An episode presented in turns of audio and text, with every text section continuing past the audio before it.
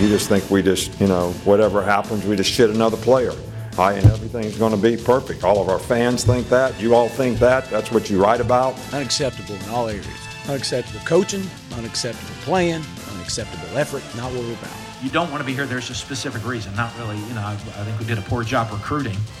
If guys are coming in and immediately walking out the door because it was something different than what they thought it would be. We lied to them during recruiting or we, we sold them on a dream that wasn't true. Like I said, coach our kids to, to do the right thing and uh, you know play with poise, play with confidence, play with dignity, play with class.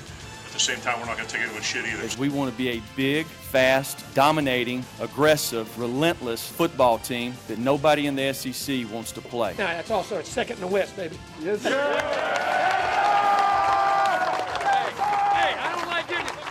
Time we're ever getting excited about second. From now on, it's first, okay? All I want to do is fucking eat. I want you to eat. I want you to eat. I want you to want this shit. Do you want it? Do you want it? Show me. But you done did it again. Welcome in to the latest episode of That SEC Podcast. I'm your host, Michael Bratton. I go by SEC Mike on Twitter, and I'm joined as always by my cousin Shane, who goes by Big Orange Vols on Twitter. What are you up to, you big Tennessee homer? hey, buddy, what's going on? hey, doing good, Shane. We got a little bit uh, different show today. We got a guest lined up, Brett Ciancia of Pick Six Previews. He's going to give us his take on uh, the SEC, the 2019 season. He gave us uh, each a preview edition of his preview magazine, the Pick Six Previews. We really recommend this. We're going to jump to that here in a minute, but before we do, Shane, we got some news out of Gainesville. Uh oh. well, it turns out, Shane, you know, the big week zero game, there was, uh, you know, a, a, little bit of news here for both Florida and Miami. So let's kind of start with the Miami angle, but I just thought it was interesting. Gator fans obviously know this news by now, but the Hurricanes have already announced the starting quarterback, and they're going with uh, Jarren Williams, the redshirt freshman. And this is a guy, Shane, was once committed to Kentucky for a long time. Sorry about that, Ollie. This guy, from what I understand, from what everyone's saying down there, you know, everyone thought it would be Tate Martell or the incumbent. I think his name was Perry something or other. But Jarren Williams wins the quarterback competition. So I just thought that was kind of interesting, something we needed to note. And in addition to that, Shane, college game day is going to be on the scene in Orlando for this week zero game. But it's not going to be at the game, as weird as that sounds. It's going to be at Disney World. what? what the? What do you make of this one, Shane? Oh, that's horrible, man. What? This is football. You know, you had all summer for Disney. Jeez. if I'm not mistaken, they're going to put it like on top of a train or something. Like, oh my god, this is awesome. Where's SEC going to be? Are they going to do week zero? Yeah, but they're actually going to be at the game. So, I mean, that's why I prefer SEC Nation. They seem to care a little bit more about the games than uh, than riding around the train at Disney. Yeah, for sure. So, hey, real quick on this Miami deal. So, Tate is the uh, Ohio State guy, right? Right, and apparently he like left the team after finding out he wasn't the starter, but he's back already. So I mean, he he's full of drama as you'd expect. So, but uh, Tate Tate loses the job to a guy that was almost committed to Kentucky Mm-hmm. Fields goes to Ohio State to get mm-hmm. that job, but mm-hmm. is probably going to get beat out by Gunnar Hoak, which is the was the backup at Kentucky. Am I am I getting this right? Am I making this story up, Mike? Well, you're not making it up. The Ohio it sounds, State. It sounds like a Disney movie, Mike. the Ohio State coach did make some comments that made it seem like Gunnar Hoak is, you know, neck and neck with Justin Fields. We'll see if that holds true. I think he's just trying to motivate old Fields, who probably thinks he's got the job locked in already. But that would be one hell of a story if old Gunnar uh, beat out Justin Fields, wouldn't it? Oh yeah, it's magic. So sticking with this Florida Miami game, Shane, I just thought this would I thought you'd appreciate this, but uh, Kemore Gamble, Florida tight end, who's from the Miami area, he's got a ton of friends that play for the Hurricanes. And uh, he was asked during his most recent media availability about the fact that uh, him and the Gators kind of going back and forth about it. I just thought you'd appreciate this. You're from Miami, around the Southridge area. What's, what's it like this, this game, this first game for you? I mean, a lot of I mean, a lot of trash talking. It might get heated up in the pregame. you talking to them this week or next Well, they call me mostly every day. They call you? Mostly every day. I'm guessing they scared of us. I don't know. what do they say? they ask me like they always like like yesterday. I think Gabriel called yesterday saying 12 days. he just every day he just called me just to tell me that the game getting closer and stuff. Like you don't know? Yeah. What's your response to him? I'm ready. We ready. All right, Shane. So Gamble, he's ready. To, and uh, if he's accurate here, if, if the Hurricanes are the ones talking trash here, I think they might be in trouble because, uh, uh, you know, obviously the Gators are a touchdown favorite in this one. And I think if you're the underdog, I don't think you should be talking much. What about what do you think? Yeah, I agree. It's a shame that Twitter wasn't around the '80s, Mike, because we'd had a lot more. we'd had a lot more back and forth back then. I think you know. So these guys, are, these guys are getting coached up, which sucks because you know they've been chirping all summer long, and now that we're getting close, they don't want to talk as much. All right, Shane. That's all the news we're going to get to today. We got we do have some news to get to, but we're going to get on to the next episode because we want to get to our uh, conversation here with Brett Ciancia of Pick Six Previews. I think you guys are really going to like it. I love this preview magazine. You got to check it out. Uh, so let's jump to it. This is our new segment we're calling Fourth and Ten.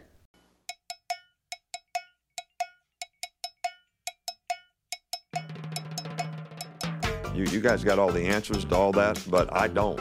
All I know is if we play and we play well, we control our own destiny in terms of what we do. So I'd really rather not have any more questions about is it okay to lose this game? It's never okay to lose a game. Hey, I'm just here so I don't get fined. So y'all can sit here and ask me all the questions y'all want to. I'm going to answer with the same answer, so y'all can shoot if y'all please. Wow. That, you know what? That's a Bikram yoga stretch. You stretched the hell out of it. Good job. Good job. I'm not even going to answer that. That's just silly. Next. We're pleased to be joined now by Brett Ciancia, who, if you know that name, you gotta know the Pick Six previews. That's how we know him. Uh, he's given us a preview edition of his 2019 college football preview book, and I gotta say, this is the first time I've actually took a deep dive into this thing. And uh, you've got a hell of a product here, and this is, uh, you know, this is probably my favorite preview now that I've actually had a chance to take a deep dive into it. So I just want to say thanks for joining us uh, off the top road here, Brett. Yeah, thanks so much, so much for having me on. And before we go any further, hey, hey, hey, buddy, what's going on? My man. That's, Here, I uh, got- I yeah, that's that, that's my cousin Shane impression. But um, anyways, yeah. So thanks, uh, Mike and Shane, for having me on. I'm a longtime listener of the show, um, and uh, really appreciate the kind words there about my season preview book. Uh, it's my my eighth year doing it. The first seven years, we've been graded as the most accurate BCS and Power Five preview in America by Stassen.com, which is a third-party site that grades all these magazines and newspapers and online editions. So we've uh, we've gone up against the best. We've held the title for seven years, and uh, in this eighth season, I put together this, the season preview book where it's all 65 Power Five teams, 1,500 words per team, and kind of my own angle on the whole preseason preview uh, product, with more on program history, more on coaching schemes, X's and O's, and uh, kind of a deeper dive than you'd see on newsstands. So thanks for having me on. Yeah, absolutely. There's a shit ton of information here. This is over 150 pages on a PDF. You know, you could print it out as well if you like to actually physically hold your previews here. I'm sure you got plenty of readers that do that as well. Uh, but before we get into the content, we're trying a new segment here on that SEC podcast. It's calling it Fourth and Ten. So I'm going to ask some questions. Cousin Shane's going to ask some questions, and uh, that's how we're going to do it. We're going to try it. If this uh, if this fails, like some of the other things we've done, this may be the only one. But I, th- I think it's going to be a good one here. No, I loved your guys' impression segment. I tried to bring my own just then. So uh, the, the old coach, uh, the old coach impersonations, those were great. I love it, man. All right, Shane, you've been kind of quiet. You want to start us off with the what's your first question here? Heck yeah! I want to start off with uh, Brett. A good. I, I just want to say this, man. I this is our first interview. Mike hasn't let me do one of these in uh, over two years, I think I butchered the first one, so uh, this is my chance to shine, and hopefully it won't be my last interview. So I appreciate you being on, Brett. And again, we're just going to bounce these questions off of you. First Okay. question I, I wanted to ask you, you know, I'm looking at your book here. First off, it's awesome. It's got me through a lot of conference calls when they're just jabbing. I'm looking at your book on my phone. So, but I did want to ask you top four. I'm sure this has come up quite a bit. There's a team that's not on there, and uh, I'm just curious why you hate Alabama. Oh, yeah. yeah. Uh, trust me, you're not the first to ask me that. Uh, you know, I've been called a homer and a hater of all 65 teams at this point, but um, but yeah, I think uh, my my top four I'll reveal is uh, number one is Clemson. That was an easy pick for me coming out of the ACC. I think the usual powers are down. Uh, you talk about your Florida States, your Miami's, Virginia Tech. They're all kind of down and going through transition. So Clemson's the easy pick there. I actually go against the consensus out of the SEC. I actually have Georgia coming out of there over Alabama. Um, you look at the last two times they played. Uh, Georgia really went toe to toe with them. In fact, they had 95% win probabilities in both matchups the uh, 17 national title, the 18 SEC title. So it's not really even that, that hot of a take to say they should have won both, or at least could have won both. I think finally now they were the program to unseat Nick Saban's 10 year streak of number one recruiting classes.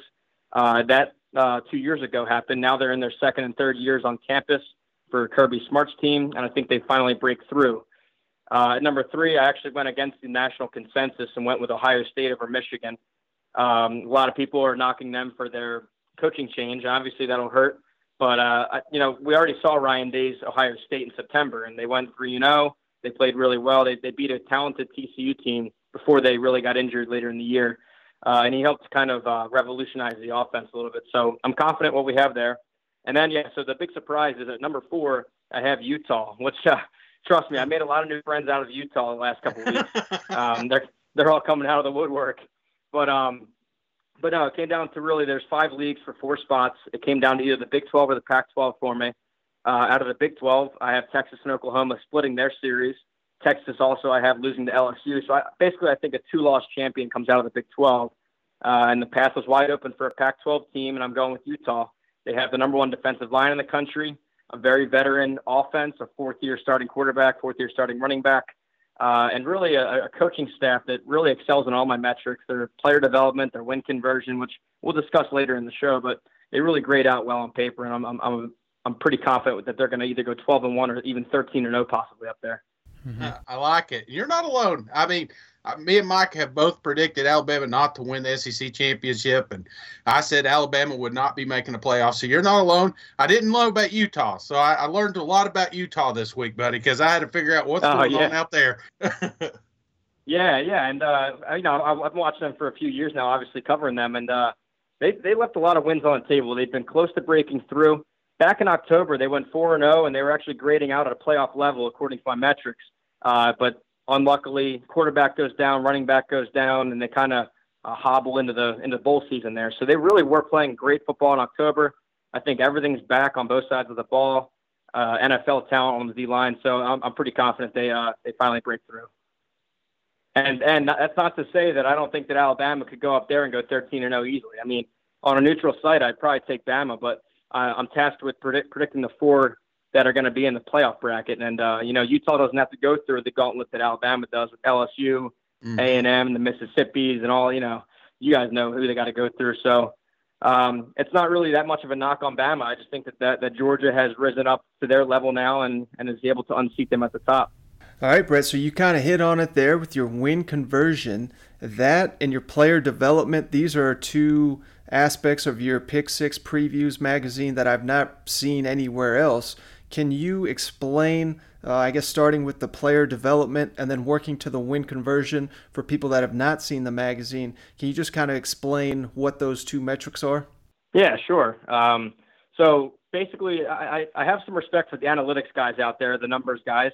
Um, but really, uh, it's, it's hard to read sometimes when you just see, you know, this 0.1241 you know, so I really tried to put analytics in readable terms and readable words and phrases that all football guys would understand. So basically, what I did with uh, win conversion and player development, I look back the, the prior ten years of a program's recruiting trend. You know, the raw talent they're bringing in on signing day, Mm-hmm. and how they are converting that into wins on the field and NFL prospects, uh, you know, outputting NFL prospects. So basically, against their expect, you know, their expectation of what they're signing, how are they performing? So win conversion really looks at uh, it, it's able to encapsulate uh, coaches' scheme, their uh, in-game decisions, their you know the program's culture, the buy-in, all those all those uh, buzzwords. I can actually numerically look at that there. So a, a good example of this would be uh, look at USC, right? They they recruit top five every year. Um, they can walk, they can go around the block and find five stars. But uh, when it comes down to it, they're not they're not winning and converting to the NFL. You'd expect them to based on their recruiting expectation. Meanwhile, a program like Wisconsin, they're bringing in two-star guys or walk-ons, and you know they have the culture set up, they have the offensive identity, they have the every buzzword you want to throw at them, and they're producing wins. So based on their recruiting expectation, they're excelling in the wins and the NFL output. So it's a way to kind of put your recruiting in context of the staff and the program structurally. Now, why I wanted to bring that up, so looking ahead to the 2019 season, particularly your win conversions. Now, this is, uh, you've got it ranked obviously the top 12 teams, but you also have the bottom 12. And worst in the nation, Texas. then you got UCLA 64. Cover your ears, Shane. 63, number 10 is Tennessee. Uh, 62 South Carolina, but not far down the list here, Auburn at 57. And all these teams at the bottom 12 here that you've got listed, I mean, this is essentially, you know, the playoff era, maybe a little bit before. And just by looking at it, every one of these schools has fired their coach, with the exception of Auburn and Gus Malzahn. Uh, so, and he's pretty low on this win conversion chart. So, I'm high on Auburn. I know you're fairly high on them uh, based on your pick six preview. Shane has got him one foot out the door already. uh, is does that? I mean, does Shane maybe maybe he's onto something that you and I are not, considering the fact that Auburn is is done so poorly in this win conver- conversion chart. Yeah, I mean, well, from listening to your guys' show, that's how I kind of found out about the whole Gus Malzahn drama down there. It's kind of crazy, as you know, I don't live in Alabama, in the state of Alabama, so I'm a bit of an outsider in that respect. But uh, you put Auburn in any other Power Five division in America or, or any other state outside of Nick Saban's shadow, and I mean, he has the resume, he has the recruiting to really back it up.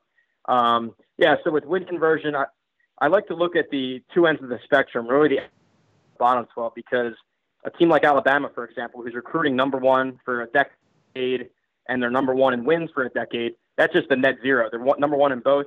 So they're right in the middle of win conversion, if you can picture that. So mm-hmm. the ones on the spec on either end of the spectrum really, uh, you know, really emphasize the point. So with Auburn down that low, uh, yeah, they're recruiting top ten every year, but uh, I guess being stuck in that division and maybe some some play calling and some in-game strategy that has kind of gone sour. I wonder if a lot of the defensive coordinators down there have started to catch on to the system, uh, or maybe he hasn't really gotten his personnel like he did at, at the at the early part of his tenure there. Um, so I think that you have a possibly a better quarterback fit this year, regardless of who he picks out of Gatewood and Bo Nix, uh, compared to more of the pocket passer with Jarrett Stidham. So could be some personnel. I, I mean, I, I, I'm a Malzahn fan as an outsider. I mean, I love love the offensive scheme. I just think that given his division and his state, it's pretty tough to differentiate yourself. Mm-hmm. So that's where I land with them. Um, yeah, you see Tennessee on there. Sorry, Shane, but uh, but uh, they were always the program. They're kind of a good case study here, right? They they were always the program that was winning National Signing Day with the brick by brick and the you know the cameras yeah. inside the war room there. Yeah, we're doing a snake. I feel like that was two questions. Are we we're not bouncing back here? getting off getting off track here. All right, so uh, I got a question for you, my man. It says here, I was reading a little bit. Did you grow up like a Pac-12 fan. Um, just curious, it were you were you a homer? They call me Big Orange Vols. Obviously, I like Tennessee, but did you grow up watching a, a particular team? Yeah, it's funny that you go to the Pac-12 right away. I'm actually as far as you can get from there. I'm on the East Coast uh, in the college football black hole that is Philadelphia. Uh, there's no college football around here. It's uh, it's all Eagles talk and uh, it's all pro sports. But you have your your small pack of Penn Staters uh, that are out here, but I'm not one of them. No, I actually graduated from Boston College, so it's almost a good fit because they're so far from any kind of these playoff talks and bowl picks and anything that they're so harmless that uh, it really doesn't impact my uh, my bias at all there.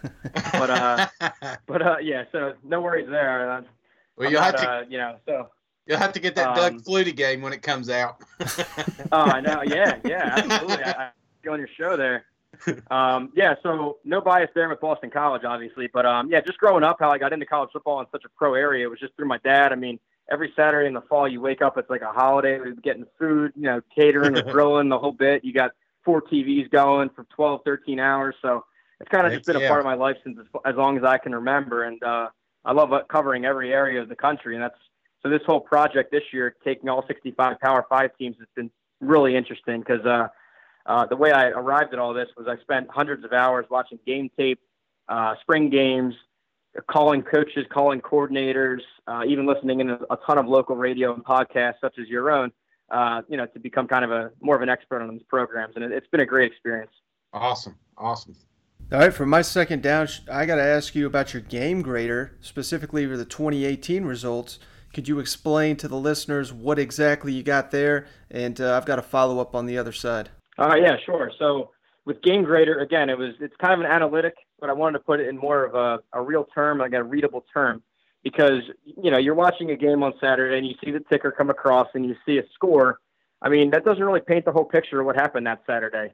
You know, just seeing a blank 14-10 score, that could have been five turnovers one way. There could have been one team, you know, outgaining the other by 300 yards.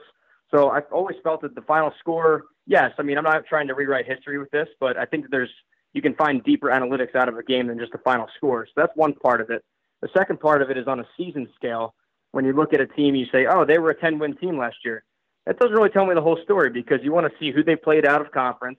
They could have scheduled four cupcakes, uh, or they could have had four uh, four Power Five opponents. So uh, that, and then also when you stack on top of each other all these either close wins or blowout wins, you know what I'm saying? There's a lot of variables. So I tried to numerically identify, you know, a, a team's dominance in games and in seasons.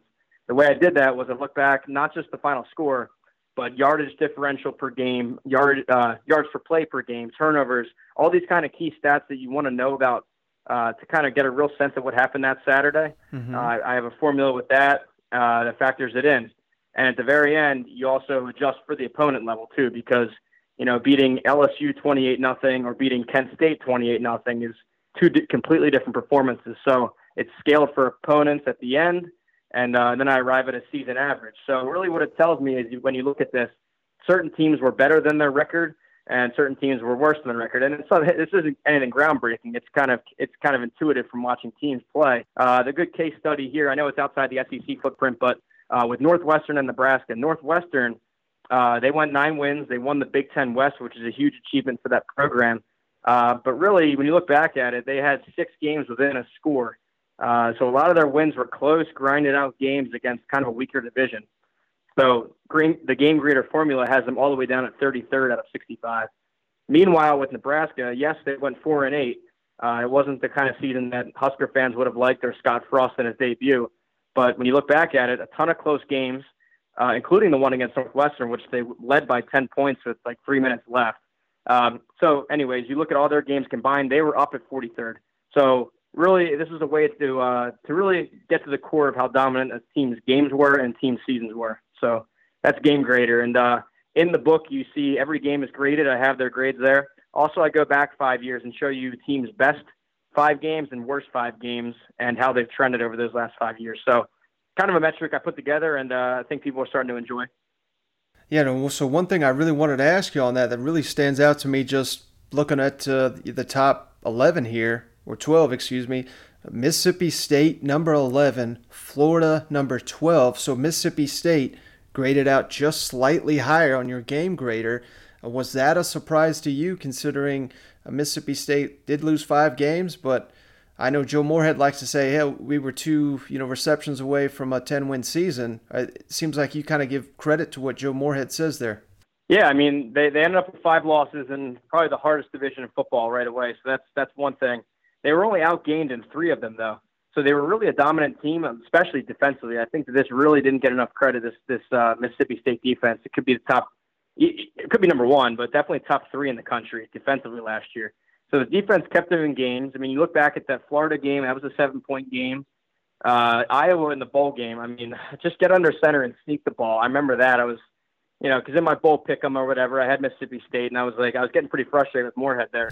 but, but anyways, that was a winnable. Get, that was a winnable game. I mean, they held Iowa, who's the the stereotypical, you know, Big Ten offense under center, pounding the ball, rushing offense to negative rushing yardage, and they still lost the game. So, Uh, yeah, I think that defensively, uh, it carried them to a very high game grade and season grade. But really, the offense, which was a, a shocker because of uh, Moorhead's roots, maybe he didn't have the personnel. Maybe it was a bit complex for Fitzgerald uh, in the first year there. So we'll see if there's a second year boost on offense. I think there will be. All right, Shane, what's your third down? All right, buddy. I've got one. You know, there's a lot of passionate fan bases out there. And, um, you know, the bad thing about making predictions and bold calls, they come at you first. I love reading reviews when Mike puts up his power rankings just to see how many people he's pissed off.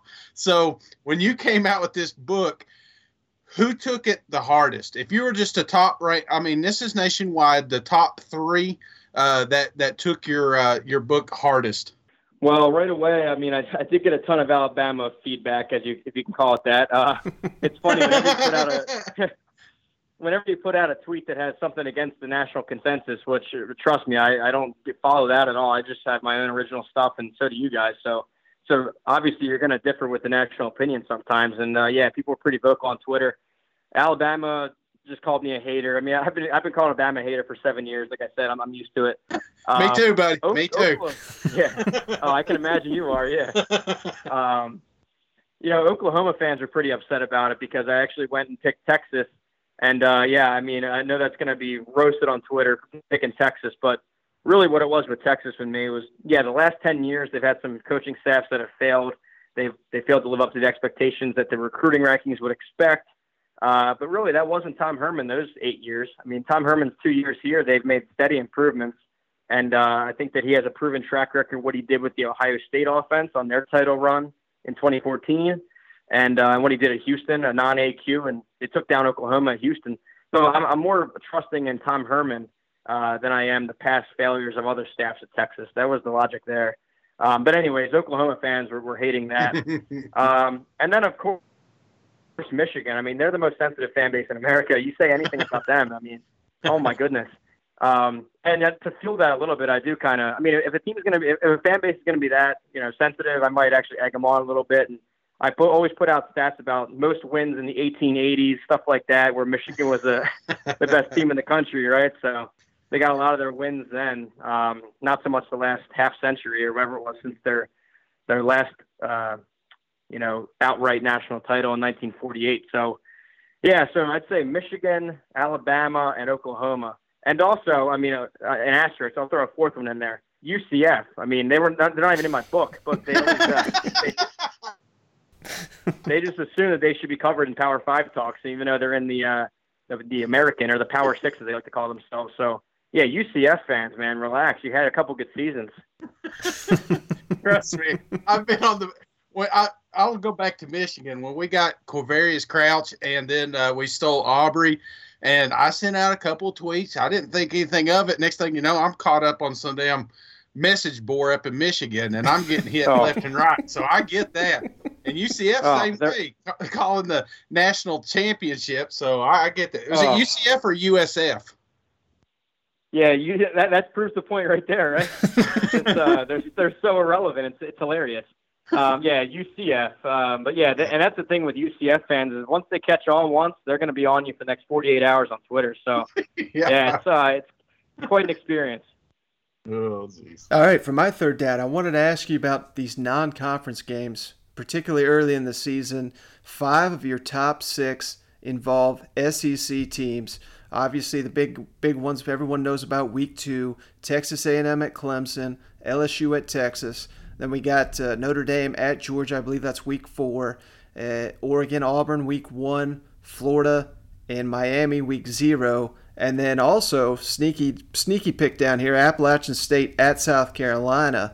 Uh, what is it about these games that uh, you know you put them at the top of your non-conference list? And any of these games, uh, do you think the SEC could either get blown out or blow out the competition?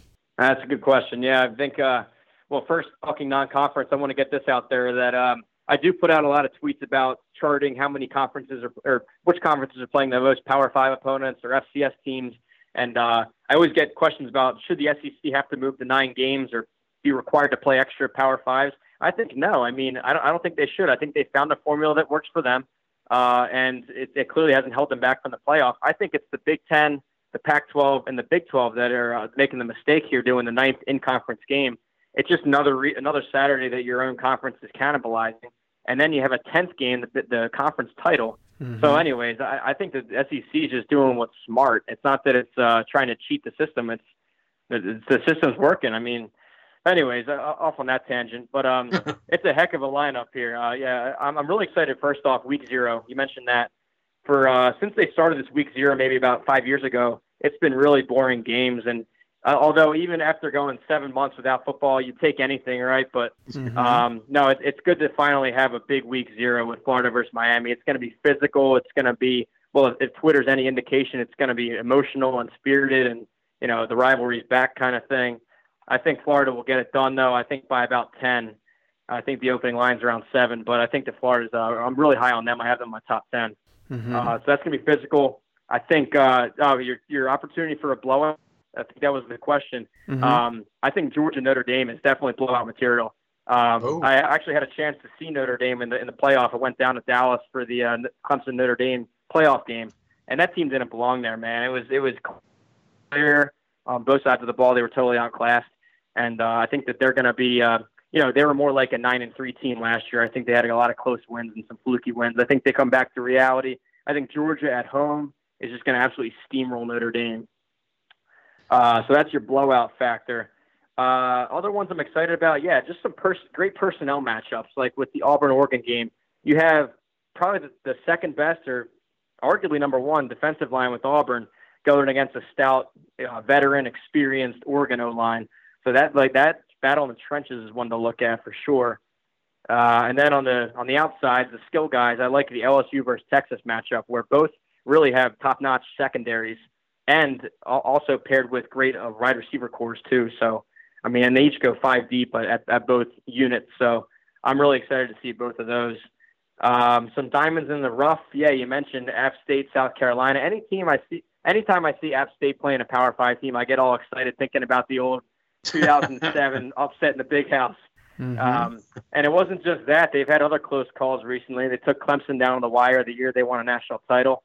They uh, they had Penn State really close in the in the opener last year too. So I think that uh, anytime you see App State going into a team like that, it's exciting. Uh, Georgia Tech Temple I have on there. It's that's a, a coaching rematch with um, you know the Georgia Tech head coach just came from Temple. Mhm. Uh, and then, of course, here's one last one. I love the whole war, the Utah versus BYU battle up there. That's opening Thursday too, so kind of Mhm. um, the featured game that night. It's going to be super physical. I mean, you talk about two of the best defenses, maybe not best in BYU's case, but just physical. They're not going to give an inch that game. And uh, those smaller stadiums out in Utah, they, you can feel the camera shaking on uh, on TV. So I'm excited to see that one too. Tons of games though. You could go on for an hour on that one. Sounds like you're just excited for college football, just like us, man. That's right. Oh, I can't wait. The, the off season seem longer every season. I swear. I mean, I'm just I'm ready for it, man. Did you hit Come the on. nail on the head with the week zero Florida? I mean, if you think about it, it seems like the last 10 years we've been excited about a Hawaii game. So, you know, it's Oh, nice seeing a, somebody different. So, uh, Yeah. brother, I've got a It's question. always Hawaii. I got a question. Uh, talking about BYU's and L's, uh, what are the odds that you give percent wise that the uh, Tennessee Vols win the East? Win the East. Yeah. What's Oh. your What's your computer saying on that one? Oh, I don't even think it can compute that. No, uh, Oh, no, don't you know crush what, me. with, uh, no, no, no. With with Tennessee, I am higher than most on them in the national, uh, you know, the, the publications that do previews. I have them fourth in the division. Um, and here's the logic behind it. I think that you have a second year coach bonus, which I'm really high on. Uh, and Jeremy Pruitt definitely has some history down there in the SEC of successful units. Uh, also, though, the recruiting advantage they have over Kentucky, where I think they're 40 spots ahead in the five year average. So a lot of people have Kentucky higher uh, to finish. I actually have Tennessee over them. But I, I, just, I think that there's just two giants at the top of the division. That's why I have the, the chances so low on you. If it was just one that you had to get through and pull an upset, I think anything could happen on one Saturday. But to get through two just huge blocks there with Georgia, who I have in the playoff, uh, and Florida, who and, and many other Power Five divisions could be a division champ anyway. Yeah. Um, yeah, it's it's tough up there. And I mean, I hate to say this too, but the cross division is killing Tennessee. That annual crossover with Alabama, I know it's rivalry roots and history and everything, but in terms of win loss record, that's a killer right now. So you already have kind of a game disadvantage, and uh, that's a, it's tough to, to really gain any, on any gain any ground on the other teams with that. Oh man, I need another beer, Mike. but no, I think that you'll see Tennessee as one of the most improved teams in the country this year. I think that uh, every, I mean, every coaching carousel, I like to go back and look at you know, two or three years down the road how these teams have improved or fallen apart since the new staff. And I think you're going to see what, from what he inherited to what he's going to put out this year and 2020. I think you're going to see some steady, steady increases for Tennessee. So. That's perfect for Tennessee. It's up next year's our year, Mike. I'm telling you. All right, for my fourth down, uh, going back to your game grader, you know that's one thing you hit on there on all your individual team pages. You've got the best and the worst game grades over the last five years, and there's three specifically I wanted to just kind of get your opinion on. But looking at Alabama, their worst game grades of the last five years, obviously the Clemson game that they just played, their last game, uh, the Iron Bowl from 2017, the Ohio State playoff game, and the uh, Clemson National Championship 2016, all losses. And I don't know, that just made me think of something. I don't know if you're aware of this, but after Lane Kiffin left Alabama, you know, he was asked about Nick Saban and, and his coaching method, and the one thing that uh, he does not think that Saban does a good job with, and it's basically working his guys too hard in training camp. They come out and they murder everyone to start the season, and by the tail end of the season, they're kind of gassed. And you know, maybe it's the competition because this is some elite competition they're facing here. But do you give any added, you know, credibility to what Kiffin's saying based on the fact that all you know these worst games are all at the tail end of the season for Alabama? Yeah, there there could be something there. It kind of reminds me of some of the quotes you hear from uh, the from Nebraska back in the '90s when they were the dynasty, when they were the Alabama, right? When they were going, they went 60 and three over five years. But you hear quotes from those players over that Tom Osborne in the back half of his career there, where guys would say, "Yeah, I mean, once we got to Saturday, that was easy. That was the easy part. Um, the, the whole week at work, just mauling each other every snap for you know hours and hours on end against the top talent on both sides of the ball. That was grueling." uh, by the time they got to Saturday, it was just like you know a run in the park. So maybe some of that's true. I think Alabama obviously is the most uh, loaded roster every season, at least on paper. So they're probably beating each other up all preseason camp. Um, no, I think though that no, I, I wouldn't go that far. I think that the reason that their losses are at the end of the year is guess when championships are be, being played for. I mean, obviously you're going to have your hardest games if you're Alabama uh, in in December and January when you're going to SEC title games and playoffs and bowl games. So I think just uh, the level of you know, so I think I think three of those right there were playoff losses. Ohio State in both Clemson title games. Mm-hmm. So that's nothing to scoff at. Really, it really uh, is the mark of a dynasty when you can point back and remember each loss. Like I, I can vividly remember. There's only been like six of them in the last five years. Mm-hmm. Um, you remember where you were each time one of those happened, and uh, you know, and you you, you probably forget the other 50 wins, but those those small moments where Alabama or even Clemson and Ohio State to a degree recently when they lose, you, you know where you were. It, it, it kind of shocks the whole college football world. So it's a compliment to what he's built there. All right, now going to LSU, sticking to the same theme there on the game grades. The best game they've played in the last five years, according to your metric, is the Georgia game from last year. Uh, I mean, that was just a physical pounding they gave the Bulldogs. But at the same time, their second worst game was last season as well against Alabama, the 29 0 shutout.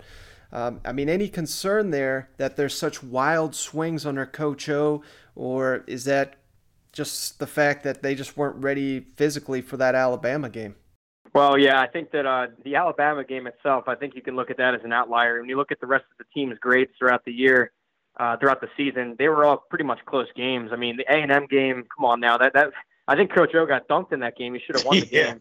Yeah, um, so that one was right there for the taking. Florida was an eight-point loss. And uh, yeah, besides that, this, this it was the Alabama blowout. So, um, you know, all I, really remember about the Alabama game was just physical dominance. They couldn't move the ball an inch. And I remember Gary uh, Gary Danielson really wouldn't stop talking about Devin White the whole whole the first half. entire time, first half was Yeah. all about White. Yeah, absolutely. Uh, but uh, yeah, so I, I think that kind of inspired why they're going to go to more of a modern offense this year. At least they're going to attempt it. Um, two reasons: one, because they have the the personnel to do it with the receiver core, one of the best in the country. But number two, I think that that Alabama game really uh, symbolized that if they want to break through this division, which uh, if they can do that, that means playoffs, that means national titles.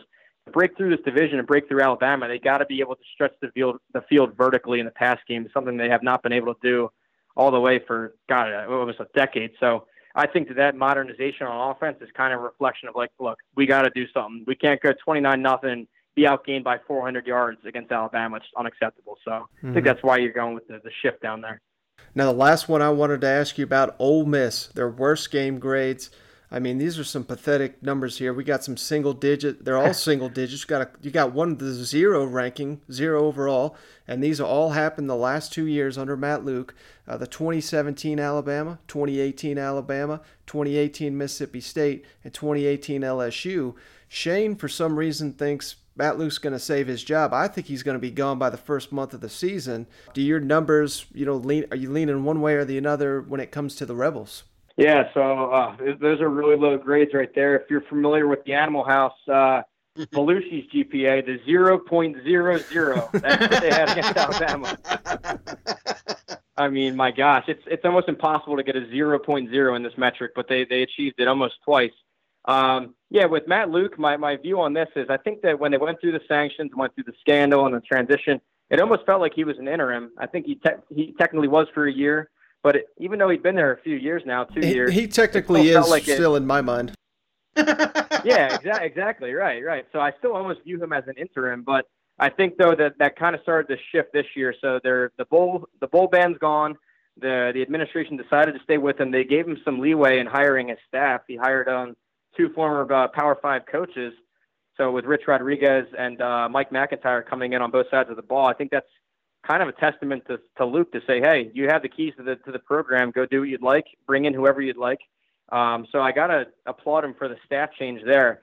Uh, in terms of 2019, though, I had them a distant last place in the SEC. Mm. Uh, I think that the, the the changeover on offense is going to be catastrophic.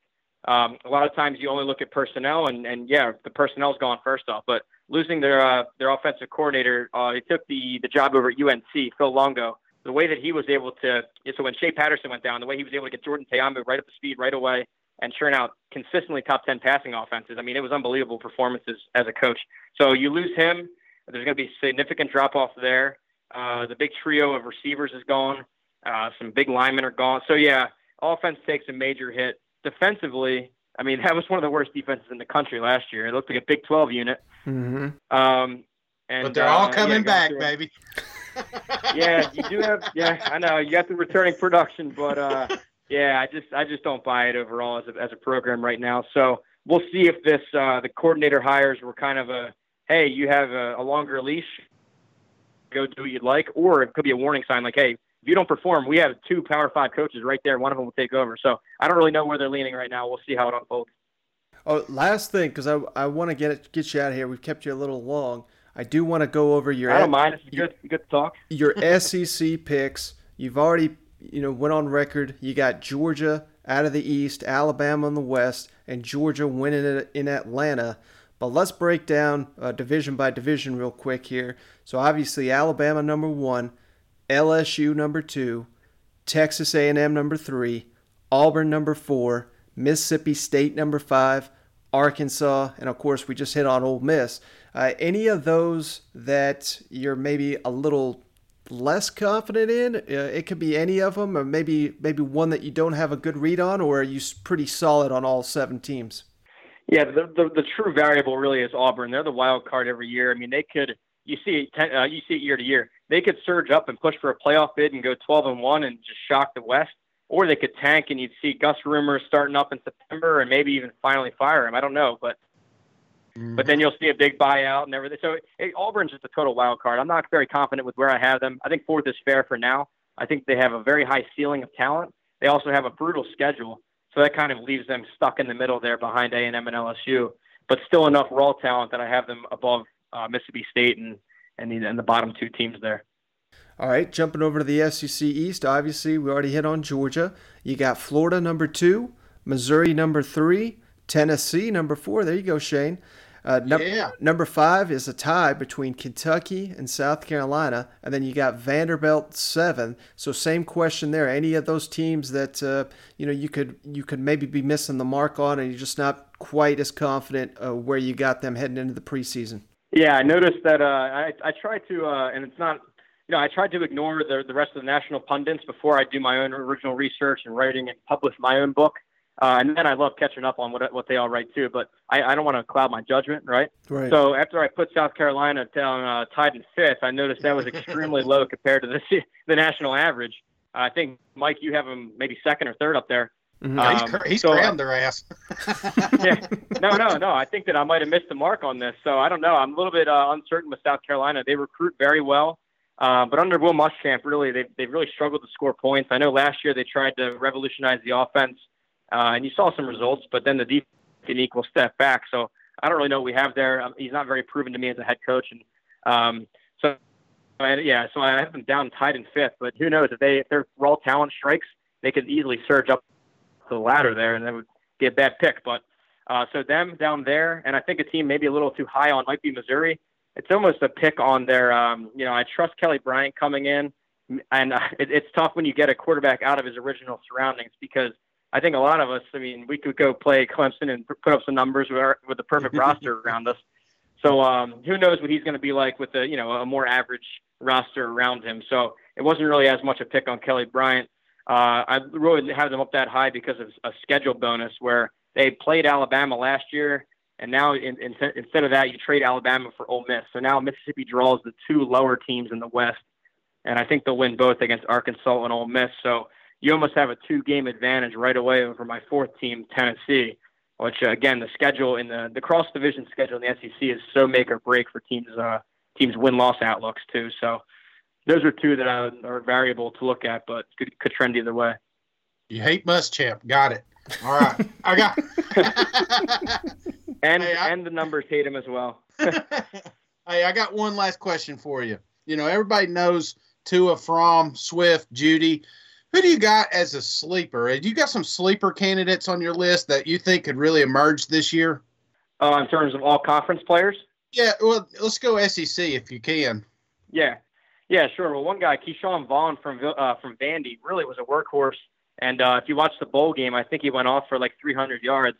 I think that that's a guy that, yeah, you have some big names ahead of him with D'Andre Swift and whoever emerges at Alabama running back. They have a ton of five stars there, probably Najee Harris, but I think Ke'Shawn Vaughn could emerge.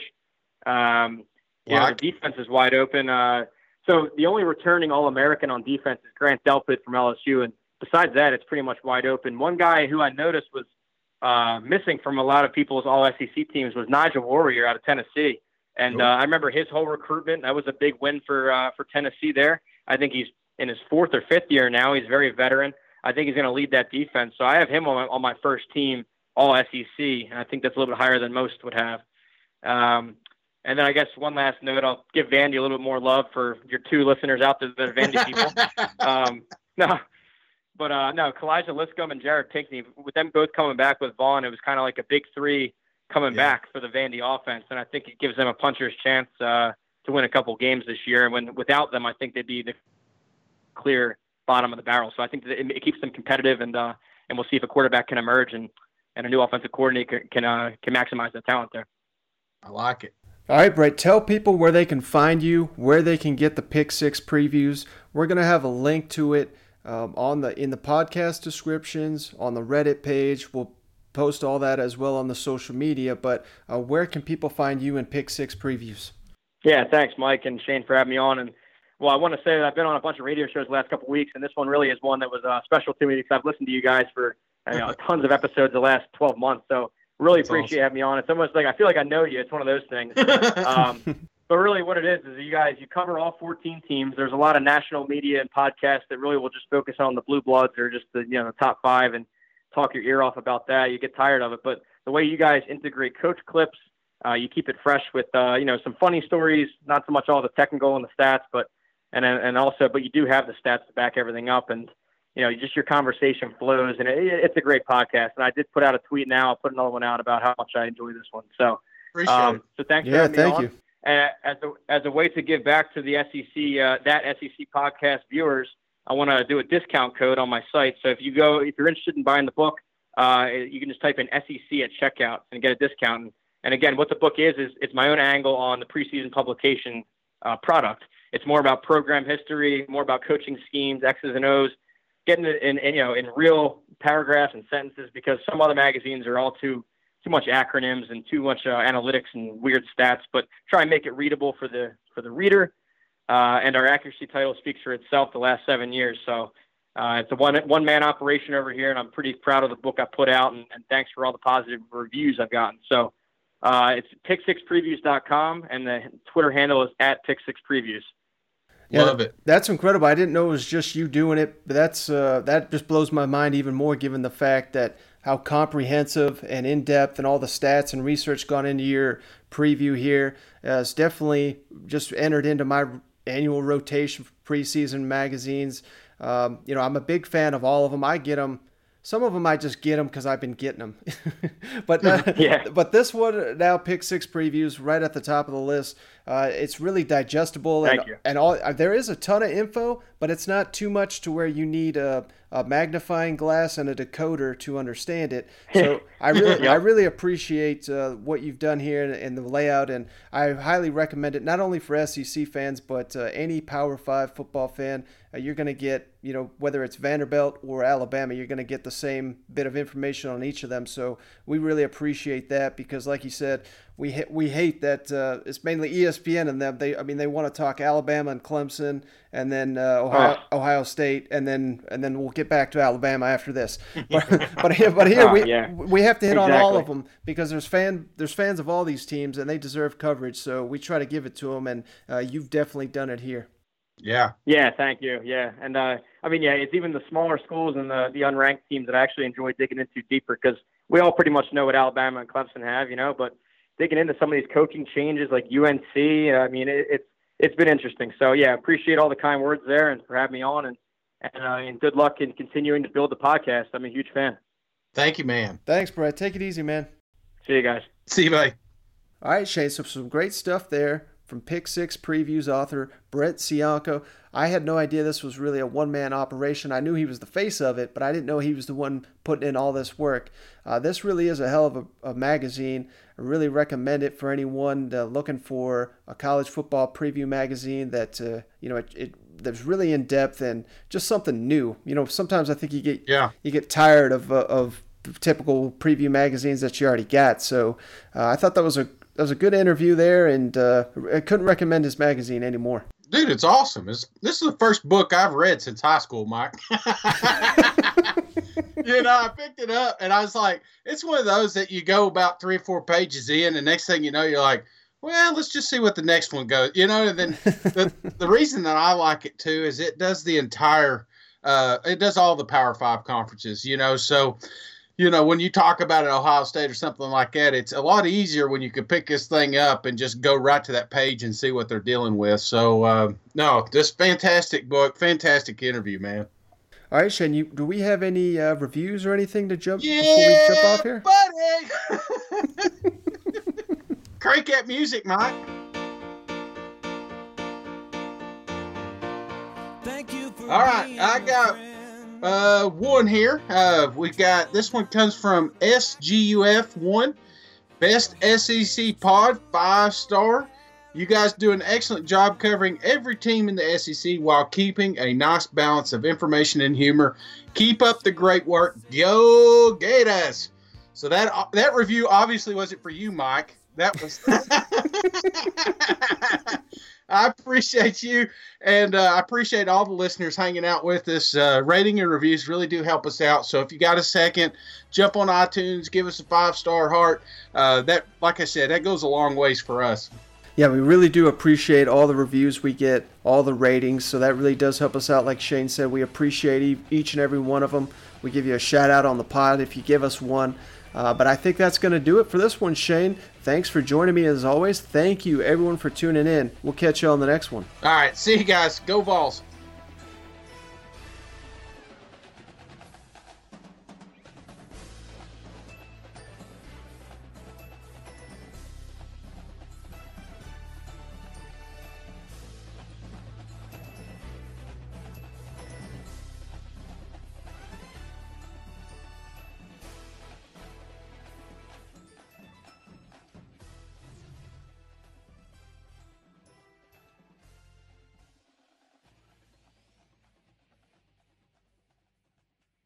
Hey, Mike. Yes, sir. So Brett tweeted, or he tweeted out that he's recording tonight's show. Uh huh. The first message from Go Gators: Brett is awful. You're not getting any info out of that clown. Hell yeah. Why you hate the Gators, Mike?